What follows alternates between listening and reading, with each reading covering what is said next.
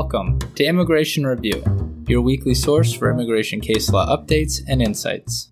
I'm your host, Kevin A. Gregg, back again to review the week's precedential immigration cases, rummaging through the decisions so you don't have to. This podcast is sponsored by Kurzban Kurzban Tetzeli and Pratt, also known as KKTP, a law firm where I'm also a partner.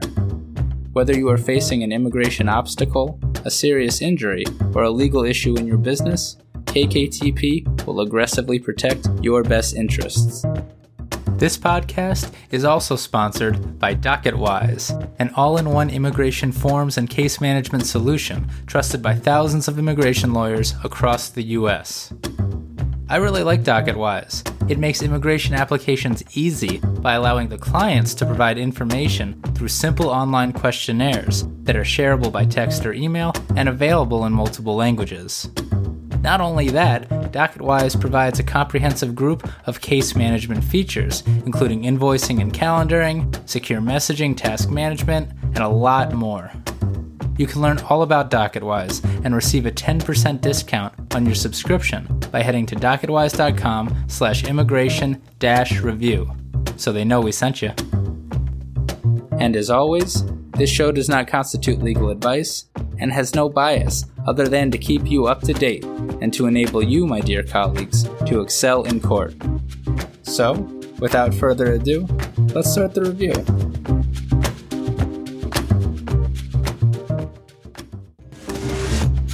I've got an excellent week of cases for you, all wins.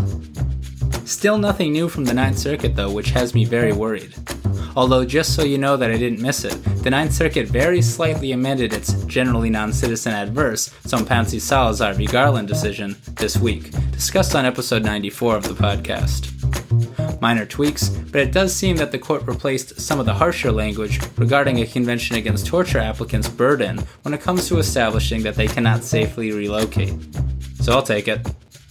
Also, this coming week, I'm going to push out a special episode interview with the Hidden Dream Organization, an awesome student run organization advocating for an oft forgotten subgroup of young non citizens in the US, termed Visa Dreamers.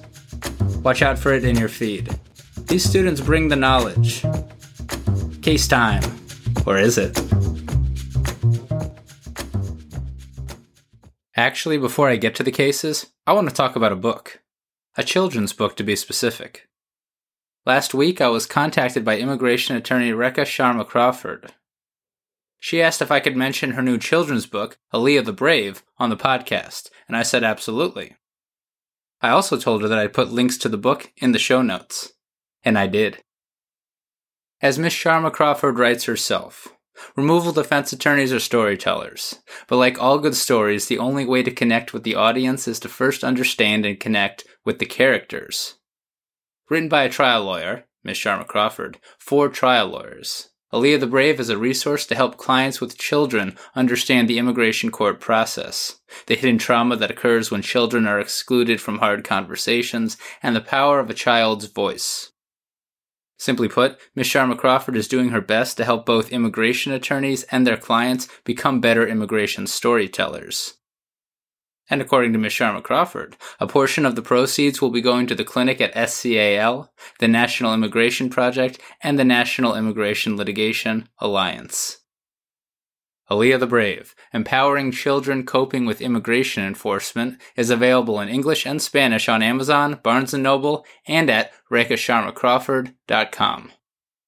And of course in the Immigration Review podcast show notes. Thanks again for reaching out, Rekha.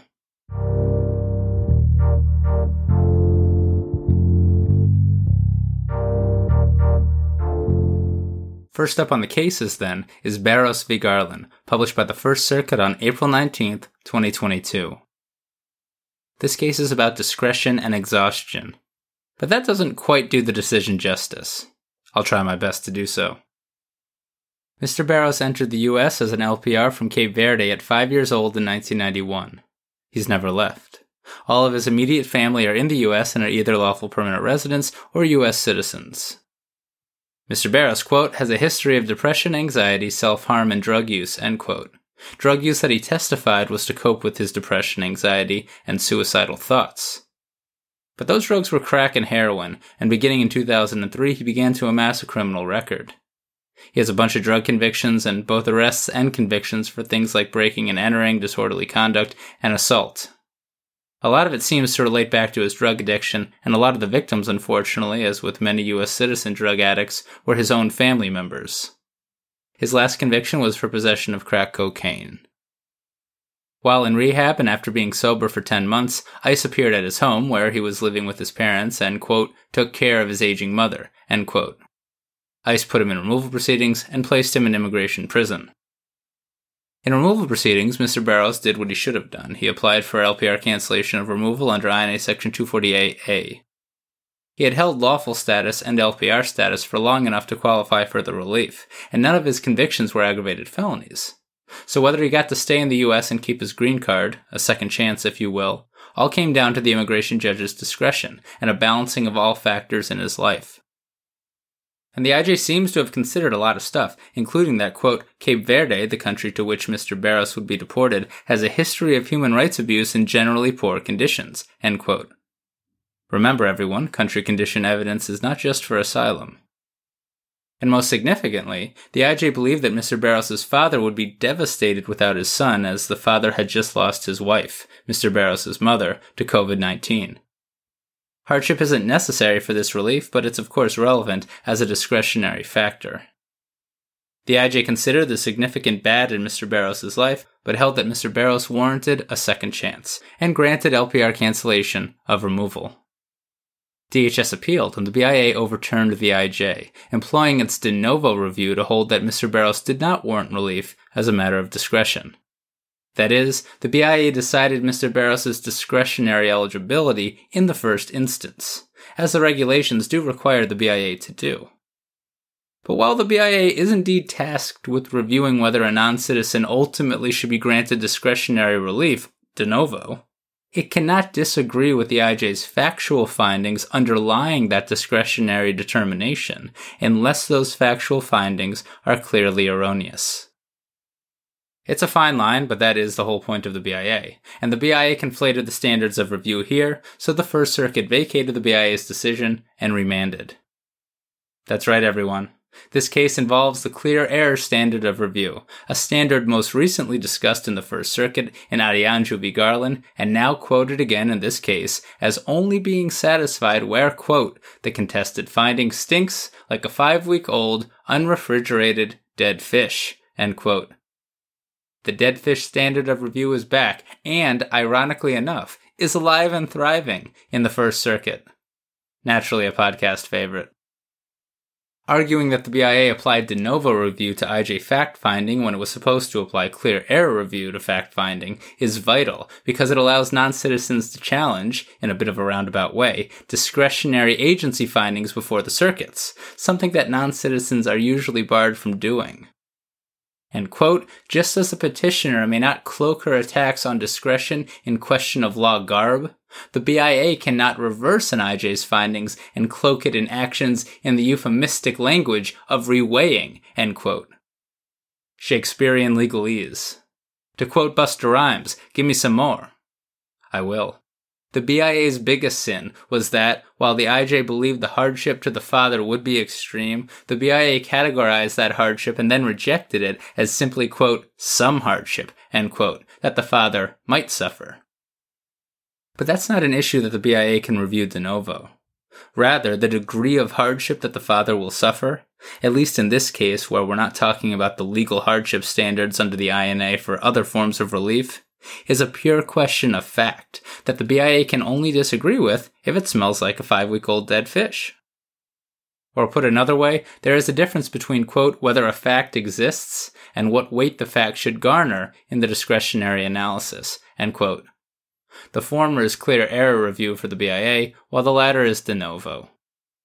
Case remanded because, quote, the BIA's decision makes no attempt to explain why the IJ's predictive findings stink like a five week old, unrefrigerated, dead fish, end quote.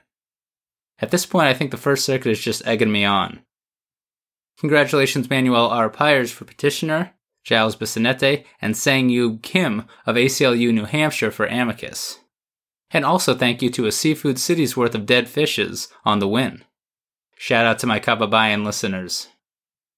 And I've got more, because some of the other bigger holdings in this case involved the pesky issue of issue exhaustion.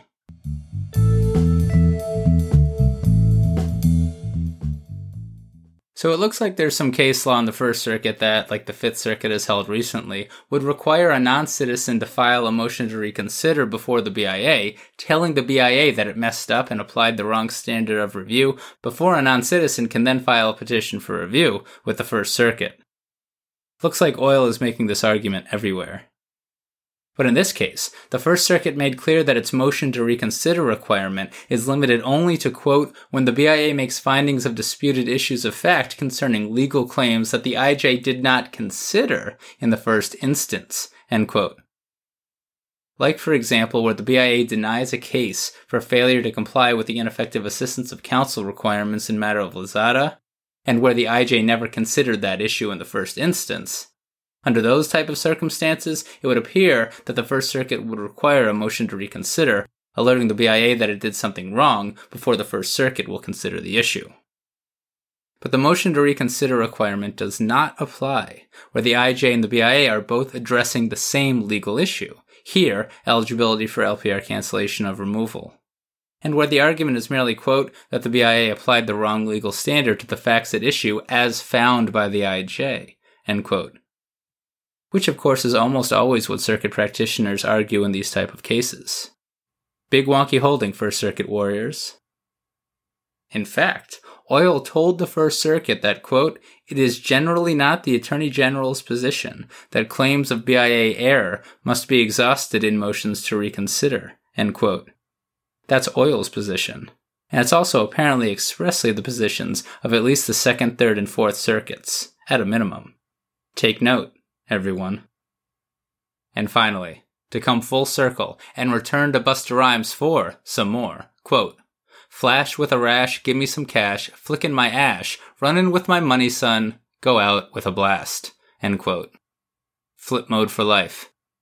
And if you haven't watched a late 90s Busta Bust video recently, go do yourself a big favor. And that is Barros v. Garland.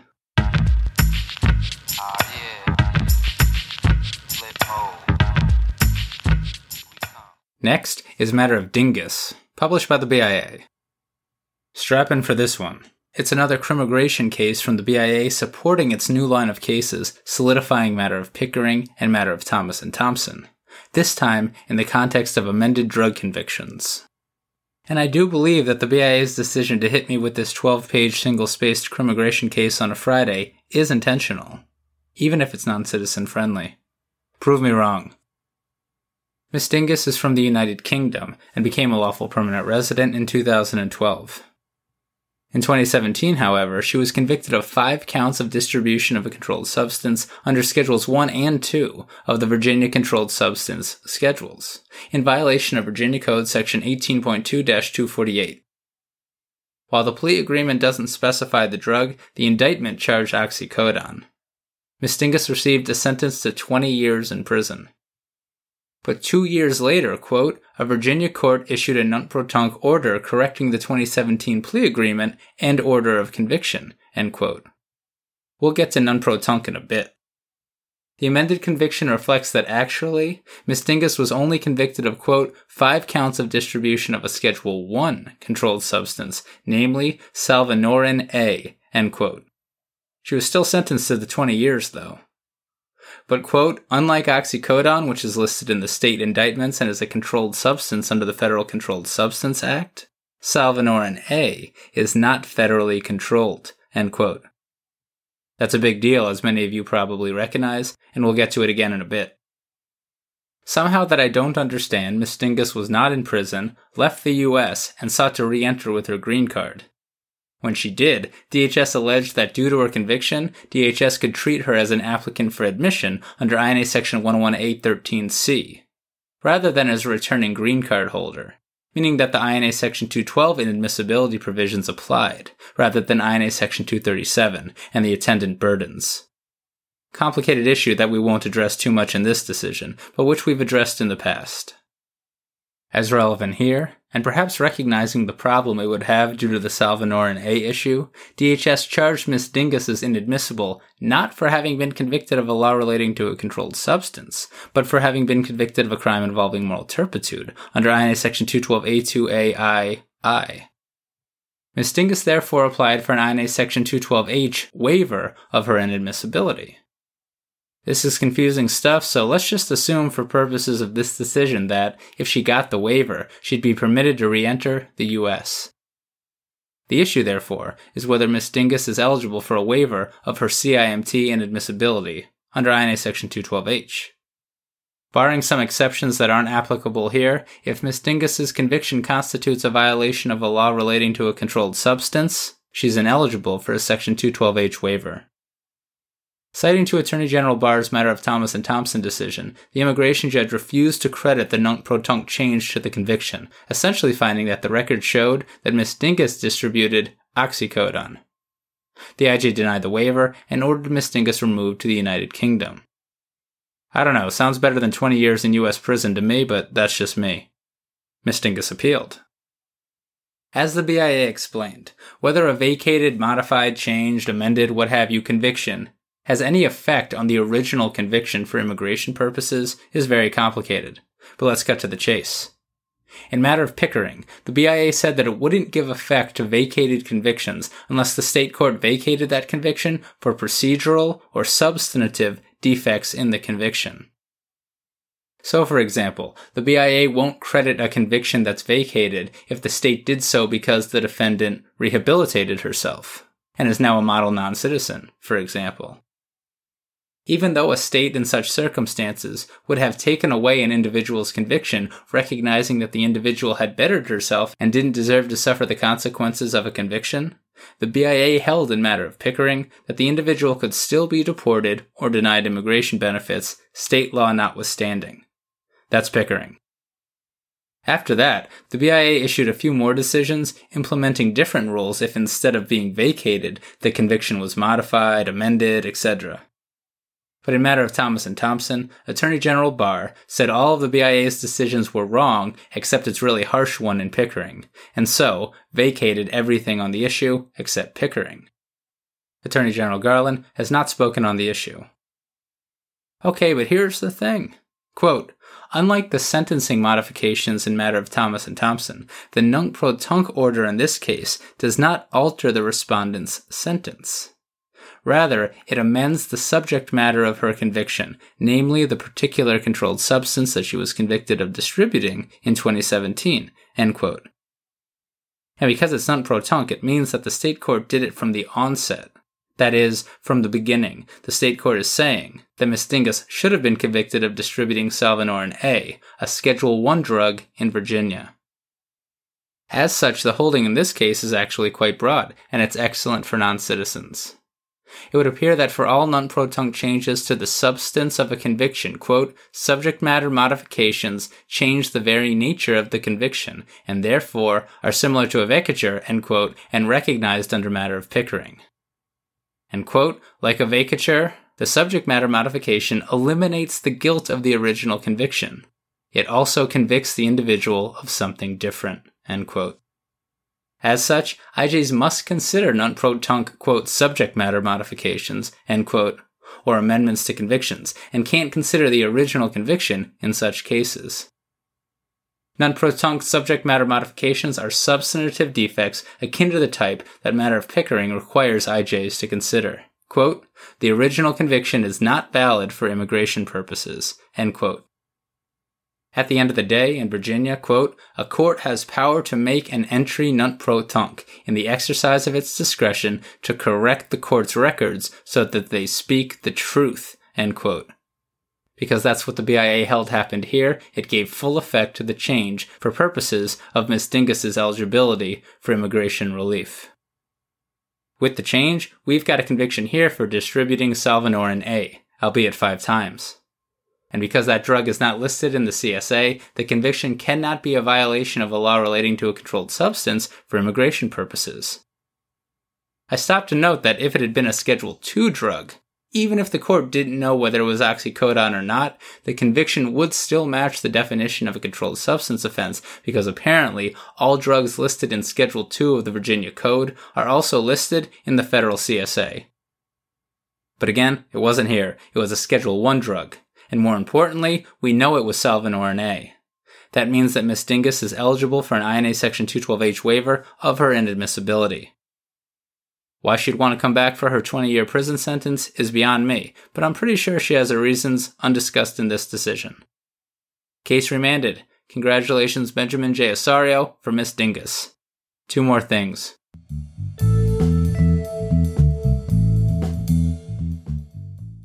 So apparently, the IJ also orally amended the notice to appear to reflect the CIMT charge of inadmissibility which IJs often can't do, at least without a respondent's consent, and certainly without permitting the non citizen an opportunity to plead to the charge. In light of that and the change in drug that the IJ must consider, the BIA also vacated the CIMT inadmissibility finding in the first instance. Interesting stuff. I wonder if there are legs to the argument that distribution of a non CSA drug like Salvinorin A is not or cannot be a CIMT. To be fair, the BIA cryptically notes in a parenthetical that the 2018 BIA decision matter of J.M. Acosta may severely undermine the argument, but not entirely. Let me know, counsel. And watch out, Virginia practitioners. A bit unnecessarily, it seems to me, the BIA used this decision as an opportunity to hold that, quote, the identity of the substance distributed is an element of Section 18.2 248, and that the statute is divisible on that basis, end quote. So even though Schedule 1 is overbroad because, again, at a minimum, it includes Salvinorin A, it seems like the BIA believes that that schedule is divisible, and if you can't show that your client distributed Salvinorin A or perhaps another limited drug not contained in the CSA, you'll probably have some problems. But let's leave that for another day. And that is Matter of Dingus.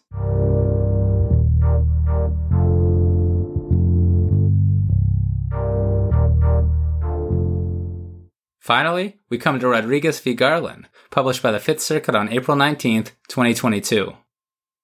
Recognize this one? This is that monster deficient NTA in absentia reopening decision discussed on episode 75 of the podcast. It's the case that really started everything regarding when, why, and how an in absentia removal order must be reopened when proceedings are initiated based on an NTA that does not comply with INA Section 239A the Niz Chavez issue that we're always talking about on the podcast.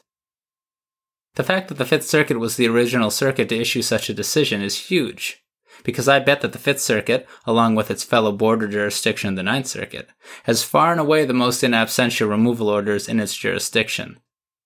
And the Ninth Circuit has its own decision on the issue, by the way, Singh v. Garland, episode 93. And it too is fabulous. With that background in mind, it's perhaps no surprise that a bunch of judges in the Fifth Circuit want to go en banc and vacate Rodriguez. But here, those judges did not succeed. That's what this decision is about.